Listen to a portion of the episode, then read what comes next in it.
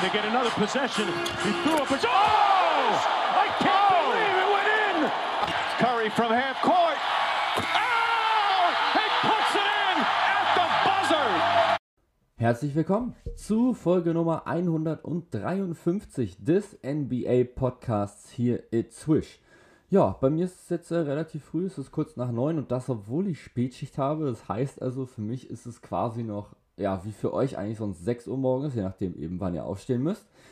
Von daher, ja, sollte es einige Sprachfehler geben, entschuldige ich mich jetzt schon mal direkt dafür. Ansonsten wünsche ich euch aber natürlich einen wunderschönen guten Morgen, guten Mittag, guten Abend oder eben eine gute Nacht, wenn ihr diesen Podcast zum Einschlafen hört, was anscheinend so total beliebt ist, denn auch ich höre Podcasts zum Einschlafen.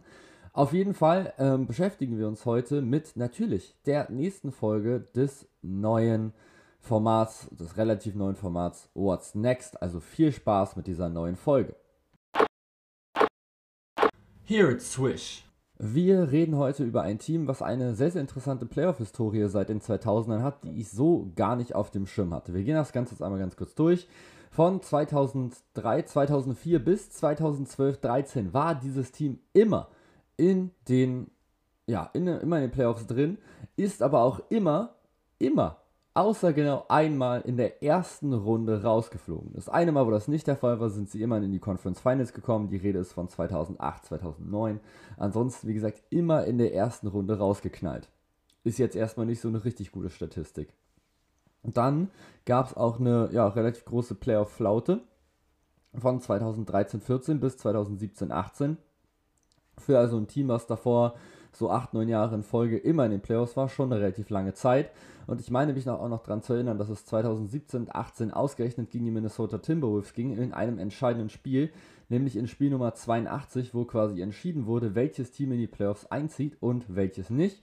Dieses Team, über das wir jetzt gleich reden, verlor dieses Spiel und die Minnesota Timberwolves kamen das erste Mal seit 2004 wieder in die Playoffs. Das Team musste dann noch ein Jahr länger warten, bis sie wieder in die Playoffs gekommen sind. Dann war es aber schon mal etwas erfolgreicher als eben in ihrem ersten Stint, sage ich mal, eben von 2003-04 bis 2012-13. Denn dann ging es immerhin schon mal in die Conference Semis, dann in die Conference Finals, in die Conference Semis.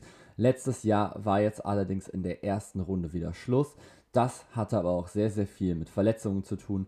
Das Team, über das wir heute reden, sind die Denver Nuggets.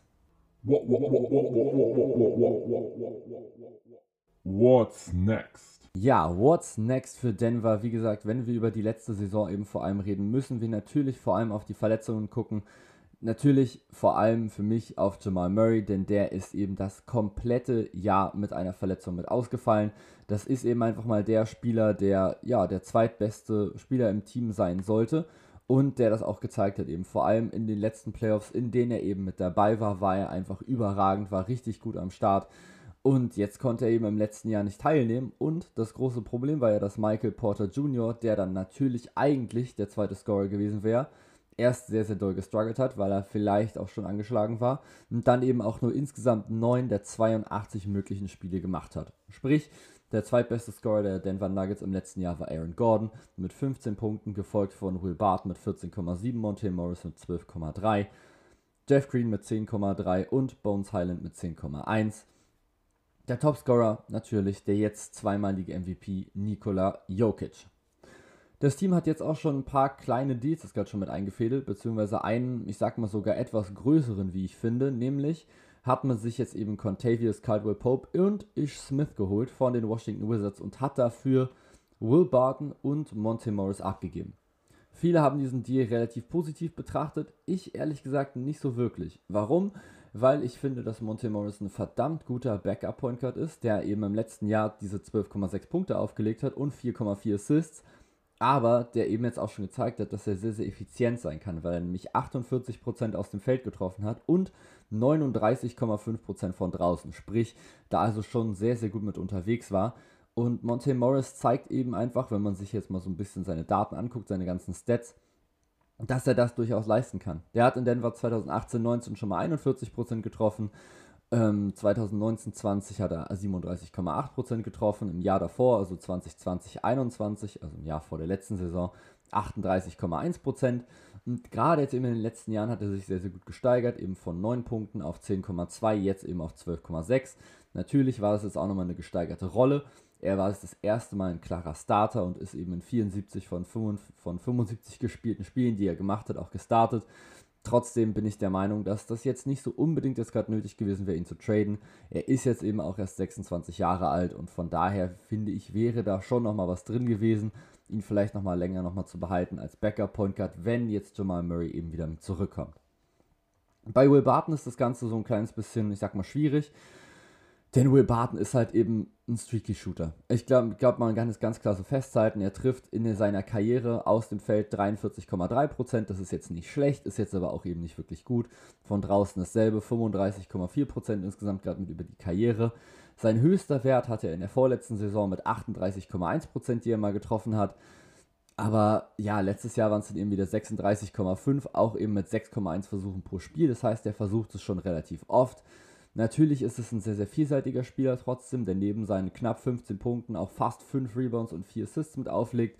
Trotzdem ist es halt eben, wie gesagt, super, super streaky. Du kriegst einfach manchmal einen Will Barton, der komplett on fire ist, der mit seiner schon relativ komischen Wurftechnik, vielleicht liegt es auch daran, dass er so ein bisschen streaky ist, entweder sehr, sehr, sehr, sehr gut funktioniert, wo du dir denkst, yes, Will Barton, der ist komplett on fire, der Mann, der müsste viel, viel mehr Spielzeit bekommen. Und dann hast du andere Zeiten oder andere Momente, wo du dir denkst, wow, Will Barton kann froh sein, dass der jetzt hier überhaupt nochmal einen NBA-Vertrag hat, denn da ist wirklich so ein Riesenunterschied immer jetzt gerade nochmal mit in seinem Game. Und das zieht sich halt auch so durch so ein paar Saisons jetzt gerade mit durch. Wir können einfach mal drauf gucken, seit er in Denver ist, das ist 2014-15 gewesen, wobei ich jetzt die Saison noch ein bisschen nochmal mit rausrechnen würde, weil er eben 30 Spiele noch in Portland gemacht hat, wo er einfach mal 3 Punkte geholt hat, weil er ja eben nur 10 Minuten im Schnitt gespielt hat. Aber alles, was dann danach gekommen ist, also ab 2015-16 war halt einfach alles dabei von 11,5 Punkte bis 15,7, sprich also eine Range von insgesamt 4 Punkten. Und das, obwohl er ja schon meistens zumindest eine ähnliche Rolle nochmal mitgespielt hat. Und das Ding ist halt 2017-18, als er eben diese 15,7 Punkte aufgelegt hat, als er eben 81 Spiele gemacht hat, konnte er das dann trotzdem nicht schaffen, diese Rolle nochmal mit zu behalten. Im nächsten Jahr hat er dann auch ein paar Verletzungsprobleme nochmal gehabt. Hat er eben dann aber anstatt diesen 33,1 Minuten nur noch 27,7 Minuten gespielt. Das heißt, da sieht man dann schon relativ eindeutig, okay, der Spieler hat halt einfach so mit seinen Verletzungen durchaus nochmal zu kämpfen gehabt und hatte dann immer wieder Schwierigkeiten, so ein kleines bisschen mit reinzukommen.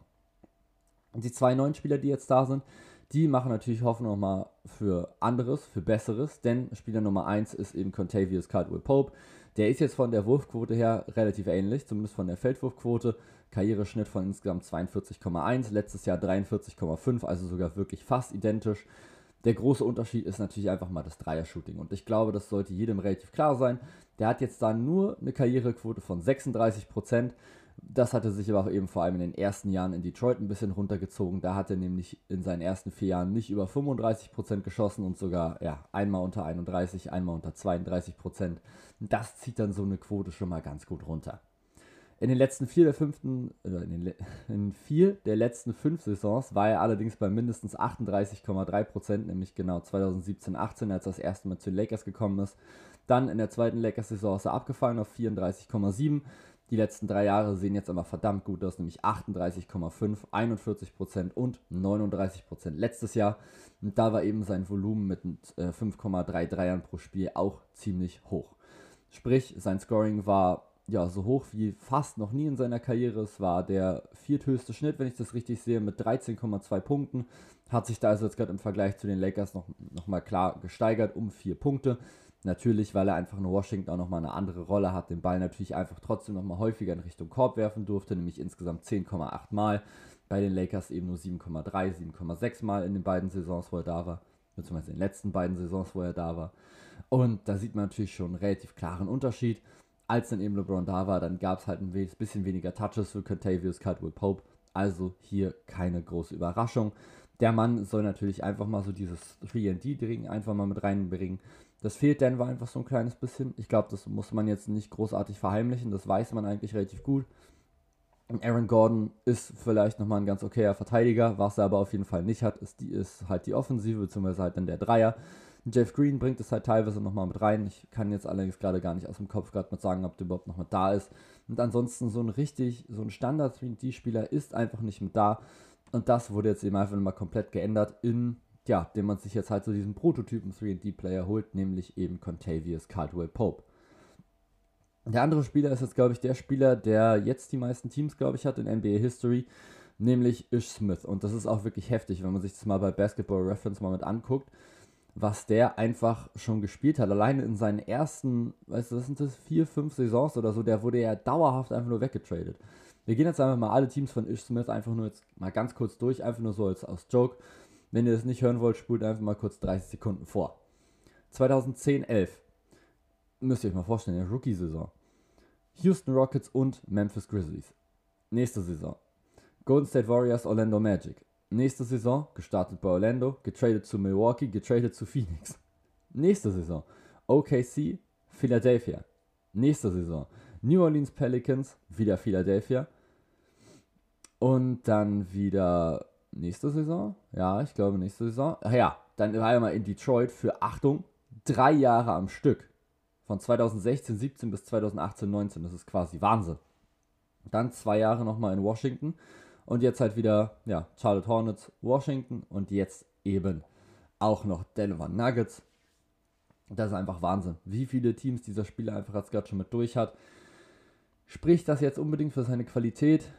Nicht wirklich. Und das große Problem ist, er ist jetzt eben auch schon 33 Jahre alt. Und das große Problem an Ish Smith ist eben, dass er es einfach leider, oder 34 ist er jetzt sogar mittlerweile, hat er erst vor kurzem Geburtstag, ist, dass er einfach nicht so richtig den Wurf hat. Also ja, er hat so einen kleinen Mitteldistanzwurf, den kann er auch ab und zu mal treffen. Was er halt aber eben nicht hat, ist der Dreier. Das sieht man auch ziemlich gut, wenn man auf seine Dreierquoten guckt. Wobei das jetzt eben in den letzten Jahren zumindest sich schon sehr, sehr ordentlich stabilisiert hat. Seine Dreierquote insgesamt in der Karriere liegt bei 32,5%.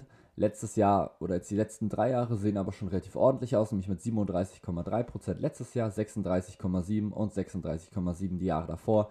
Allerdings nimmt er halt auch immer nicht viele. Also letztes Jahr 1, davor 1,1 und davor mal 2,5, was Career High ist. Also das heißt, der Spieler ist einfach keiner, der sich wohlfühlt mit diesem Dreier. Und das sieht man eben auch relativ gut.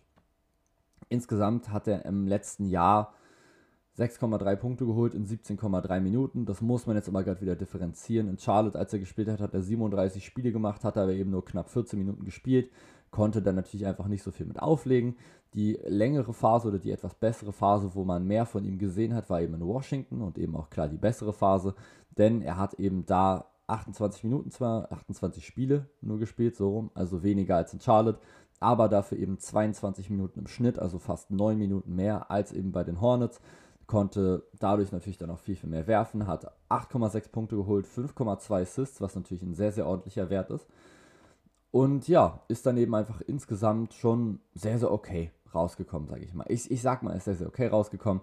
Letztendlich hat er dann eben nochmal eine Quote gehabt von 45,7%, was für ihn sehr, sehr ordentlich ist. Und dann eben nochmal, ja, eine Dreierquote von 35,7%. Die war in Charlotte zum Beispiel ein bisschen besser. Da hat er sich mit 35,7% jetzt nicht so unbedingt jetzt gerade gezeigt, hier, ich bin der Mega-Shooter. Aber er zeigt eben schon, dass es zumindest schon mal besser geworden ist. Ish Smith ist halt das große Problem, ist super abhängig von seinem ersten Schritt. Er ist ein Spieler, der unglaublich schnell beschleunigen kann und dadurch eben super gut an Gegnern vorbeikommen kann. Wenn dieser erste Schritt jetzt aber eben mit 34 vielleicht nicht mehr ganz so flott ist, dann weiß ich ehrlich gesagt nicht, was die was die Denver Nuggets mit ihm anfangen wollen.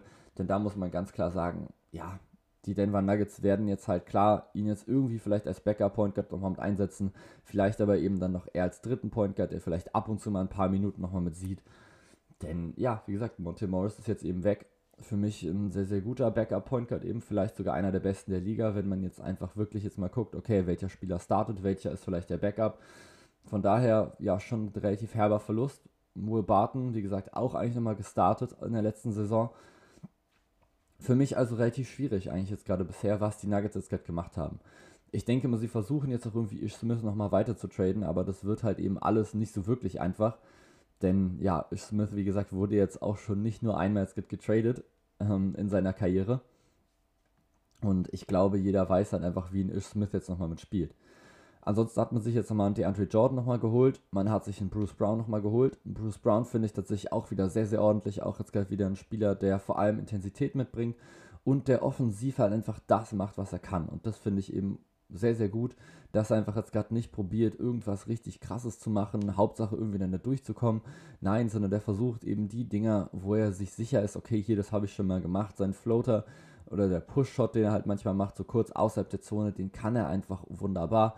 DeAndre Jordan muss man einfach gucken, was da jetzt wirklich noch mit rauskommt. Einfach nochmal ein Spieler, der ein bisschen größer nochmal mit reinbringt, den du einfach als Center von der Bank nochmal mit reinschmeißen kannst. Und dann passt das schon relativ gut. Ansonsten sehe ich gerne, Jeff Green ist immer noch mit da. Auch hier für mich eine relativ wichtige Verpflichtung. Einfach auch, weil es nochmal ein Spieler ist, der relativ groß ist, eben mit 6'8", ein Power Forward, der eben auch einen Dreier nochmal treffen kann. Ansonsten werden sie natürlich auch extrem schauen müssen auf Bones Hyland, denn der hat mich bislang sehr, sehr überzeugt in seinem ersten Rookie-Jahr, hat teilweise richtig, richtig gute Ansätze gezeigt, hat 69 Spiele gemacht, ist davon auch nur 4 gestartet, konnte also erstmal in einer relativ kleinen Rolle spielen, 19 Minuten pro Spiel gehabt, 10 Punkte pro Spiel geholt, 2,7 Assists, 2,7 Rebounds, 2,8 Assists, so rum, 40,3% aus dem Feld, 36,6% Dreier. Jetzt ist natürlich die Frage, okay, wie ist es, wenn er jetzt vielleicht noch mit anderen Spielern jetzt immer zusammenspielt, die vielleicht noch mehr, ein bisschen mehr Aufmerksamkeit auf sich ziehen.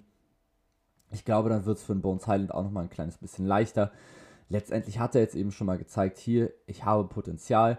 Der Mann ist eben auch immer noch erst 21 Jahre alt, wird im September, also schon vor Saisonstart 22, ist aber eben trotzdem noch absolut in der Lage, sich weiterhin zu verbessern und wird das auch weiterhin tun. Letztendlich war das jetzt eben so sein Rookie-Jahr. Er wurde mit Pick Nummer 26 gedraftet, also das heißt sogar relativ spät. Und da muss man sagen, hat er einfach eine super Leistung einfach abgerissen. Also für das, wo er eben jetzt gerade nochmal gepickt wurde, war das einfach unfassbar gut, was er da wirklich gespielt hat. Und hat mir eben gut gefallen, muss ich klar so sagen. Ansonsten werde ich jetzt gleich nochmal ganz kurz on the fly jetzt gerade kurz nochmal nachgucken, wen Denver jetzt gerade überhaupt im Draft jetzt gerade gedraftet hat oder sich jetzt gerade geholt hat, denn da bin ich natürlich mal wieder überhaupt nicht drin. Ich sehe auf jeden Fall jetzt hier gerade nochmal einen neuen Namen, nämlich Peyton Watson, der jetzt hier anscheinend im Kader steht, der an Stelle Nummer 30 gepickt wurde, eigentlich von den Oklahoma City Thunder, anscheinend irgendwie da nochmal dahin getradet wurde. 19 Jahre alt, auch der wird noch 20 Jahre, bevor er eben oder bevor die Saison jetzt gerade nochmal eben beginnt, oder von UCLA. Auch das finde ich jetzt nicht so wirklich uninteressant, aber auch da kann ich jetzt halt einfach noch nicht so wirklich viel jetzt gerade nochmal mitzugeben. Signagi haben wir jetzt natürlich noch, wir haben Christian Brown von Kansas, könnten sie den vielleicht gepickt haben, den haben sie tatsächlich nochmal gepickt, und zwar an Stelle Nummer 21 ist ein Guard. Auch hier jetzt gerade wieder also ein Spieler, der Ish Smith potenziell nochmal Spielzeit nochmal wegnehmen wird, und ich glaube, das ist eben das, was Denver sich jetzt gerade gedacht hat. Ich glaube halt, dass das Hauptpiece, was sie halt haben wollten, war Kentavious Caldwell-Pope. Das war eben so dieses ganz klare Ding, dieses, ja, wir wollen jetzt gerade diesen Spieler jetzt gerade wieder haben, wir wollen diesen 3D-Spieler haben, und wir sind eben dann in der Lage dann dazu, mit Will Barton und Monte Morris zwei gute Spieler abzugeben, aber Spieler, die wir durchaus wieder ersetzen können, wenn eben einfach mal unsere Spieler wieder dabei sind, die halt verletzt waren, wie jetzt zum Beispiel Jamal Murray oder eben Michael Porter Jr. Oder wenn wir es eben schaffen, unsere Spieler weiterzuentwickeln, wie jetzt eben zum Beispiel Bones Hyland oder jetzt eben nochmal die beiden Rookies, die jetzt nochmal mit reinkommen. Die große Frage ist, was ist jetzt für Denver eigentlich das Ziel? Und das finde ich super, super schwierig zu formulieren, denn wir haben natürlich erstmal den zweimaligen MVP mit in den Reihen, der natürlich jetzt auch sicher wieder Erfolg jetzt gerade wieder bringen wird. Das hat er jetzt schon gezeigt. Nikola Jokic ist in der Lage, aus einem Team wie den Denver Nuggets letztes Jahr, das heißt also ein Team, wo einfach dein zweitbester Spieler Aaron Gordon ist und wo du dann mit sehr, sehr vielen Rollenspielern noch agieren musst, richtig gut unterwegs zu sein und ein 48-34 rauszuholen, eine MVP-Saison zu spielen. Und das finde ich wirklich unglaublich beeindruckend. Die große Frage ist jetzt halt, wie fit sind Jamal Murray und Michael Porter Jr.? Wenn die wirklich jetzt gerade fit sind, jetzt komplett fit, auf 100% Fitnesslevel, was natürlich sehr, sehr schwierig sein wird, gerade eben jetzt für beide nach dieser unfassbar langen Pause, dann muss man mit den Denver Nuggets rechnen. Das große Problem ist eben einfach diese große, große Konkurrenz. Du hast jetzt gerade erstmal die Warriors, die kommen aus einer Championship. Du hast die Phoenix Suns, die jetzt eigentlich aus 2 wahnsinnig guten Regular Seasons rauskommen, aus einem Finals-Trip und aus einer Demütigung in den Semifinals gegen die Dallas Mavericks. Du hast natürlich auch noch die Dallas Mavericks an sich, die jetzt sich ja auch nicht so uninteressiert dran sind, jetzt nochmal ein bisschen Alarm jetzt nochmal mitzumachen, jetzt zu zeigen, dass Luka Doncic und eben jetzt gerade dieses neu formierte Team, sage ich mal, jetzt in der Lage ist, endlich mal so den richtig, richtig großen Schritt nochmal nach vorne zu machen. Du hast die Clippers, wo jetzt eben auch die große Frage ist, Kawhi Leonard, Paul George, Fitness, Kommt da jetzt noch was? Ist Kawhi Leonard wieder fit? Kann er wieder auf so einem ähnlichen Level agieren, wie wir ihn schon mal gesehen haben? Oder müssen wir die Clippers abhaken? Wir haben die Lakers, die irgendwie nochmal versuchen werden, Verzweiflungsmoves jetzt nochmal mitzumachen.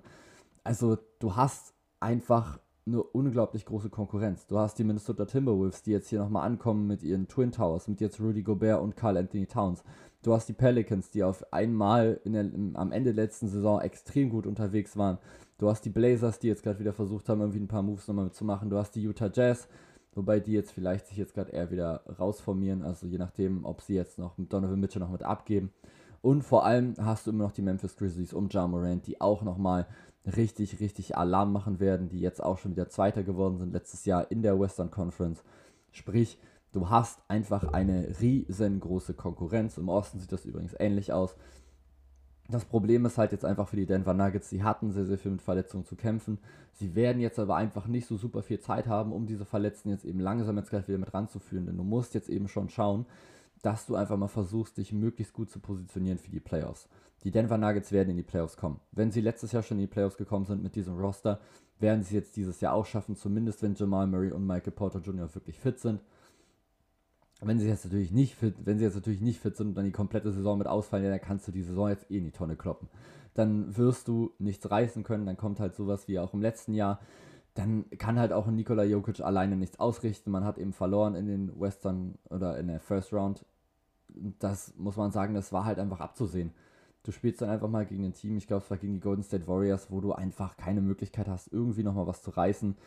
Und dann verlierst du dann eben natürlich einfach mal so eine Runde und das ist ja auch völlig in Ordnung. 1-4 haben sie dann verloren.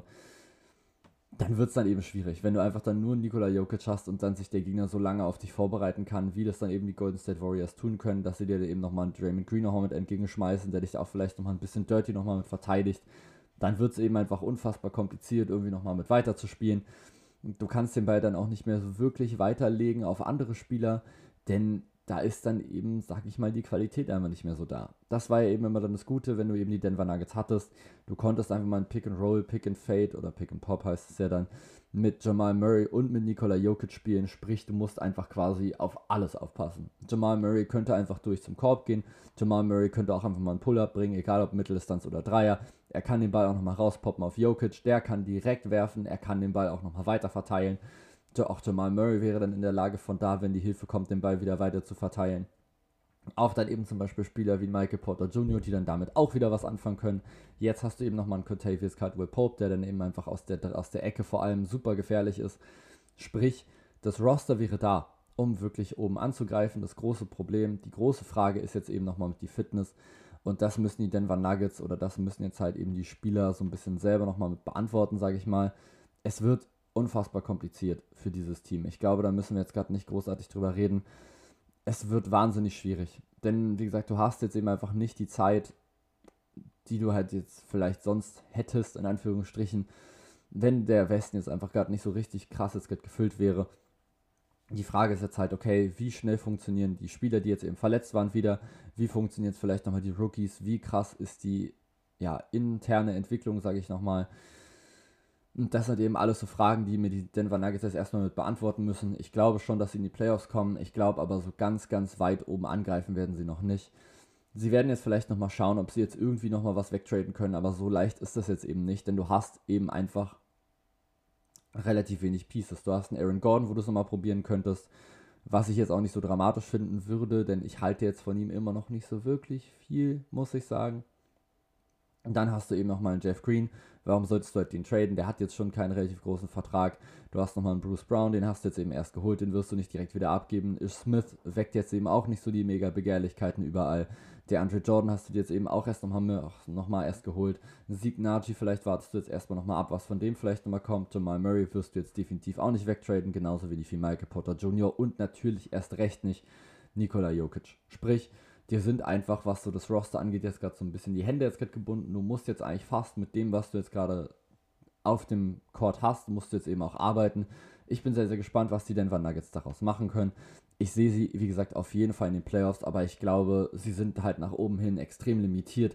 Außer eben Jamal Murray und Michael Porter Jr. kommen jetzt wirklich komplett fit wieder mit zurück, denn beide sind natürlich Spieler, die jedem Team eigentlich in der Liga weiterhelfen können. Jamal Murray hat das jetzt eben vor allem in den Playoffs auch schon gezeigt, dass er nochmal ein komplett neues Level nochmal mit auffahren kann. Und auch in Michael Porter Jr. hat trotz seines jungen Alters und auch schon trotz seiner Verletzungshistorie schon gezeigt, dass er zumindest guter bis sehr guter Offensivspieler in der NBA ist, was so seine Defensive angeht und eben seine Fitness. Da muss eben noch so ein kleines bisschen dran gearbeitet werden. Nichtsdestotrotz sind die Denver Nuggets für die Zukunft auf jeden Fall sehr, sehr gut mit aufgestellt und das ohne jetzt schon direkt in der nächsten Saison komplett tanken zu müssen.